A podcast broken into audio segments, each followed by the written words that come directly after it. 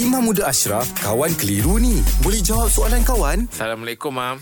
Waalaikumsalam. Kenapa kita tak boleh nangis teresak-esak, Mam, eh? Kalau orang yang kita sayang meninggal? Menangis teresak-esak. Ha ah, Seolah-olah macam katanya apa? Macam macam tak tak boleh terima Oh. uh, tak boleh terima hakikat. Okey, tak boleh terima hakikat memang betul. Itu tak boleh. Hmm.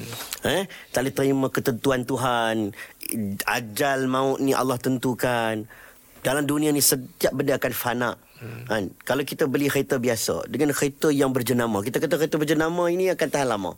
Hakikat dia berjenama ke tak berjenama ke Suatu masa dia akan Binasa. rosak. Dia akan binasa Semua benda Dan kadang-kadang kita ada rasa beratnya Anak beranak kita meninggal dunia Kita rasa tak dapat terima Tak boleh Sebab kita kena faham Semua benda akan fana Akan binasa Itu satu Cumanya Bila meninggalnya orang yang dikasihi Yang disayangi Biasalah Tersentuh jiwa. Hmm. Even Nabi SAW Pernah menangis.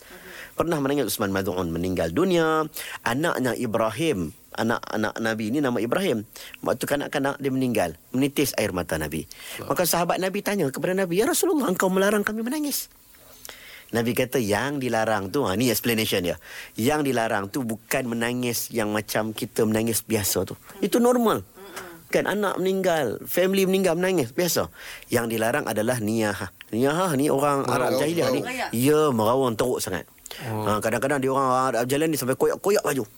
Tarik ah, Kenapa ni kan?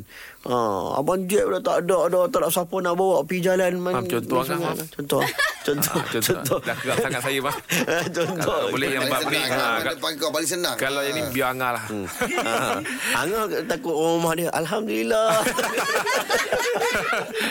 Dah tak ada dah Kenapa saya bang Saya tak bagi contoh Yalah, yalah. ha, Contoh lah Contoh Jadi Jadi menangis yang meraung teruk Tak dibenarkan Hmm. Okey Kalau dia teresak tu Saya ingat dalam kadar yang uh, Yang kita tengok pun Tak nampak macam dia Marah pada Tuhan Hmm. Itu should be okay lah ha, Sebab tu mm, Itu fitrah Nabi pernah sebut Itu fitrah manusia Hmm. Cuma jangan Marah-marah Sebut perkataan yang tak betul Hmm. Marah Tuhan Itu yang tak dibenarkan dalam agama Baik. Alhamdulillah. Selesai satu kekeliruan. Anda pun mesti ada soalan kan? Hantarkan sebarang persoalan dan kekeliruan anda ke Sina.my sekarang.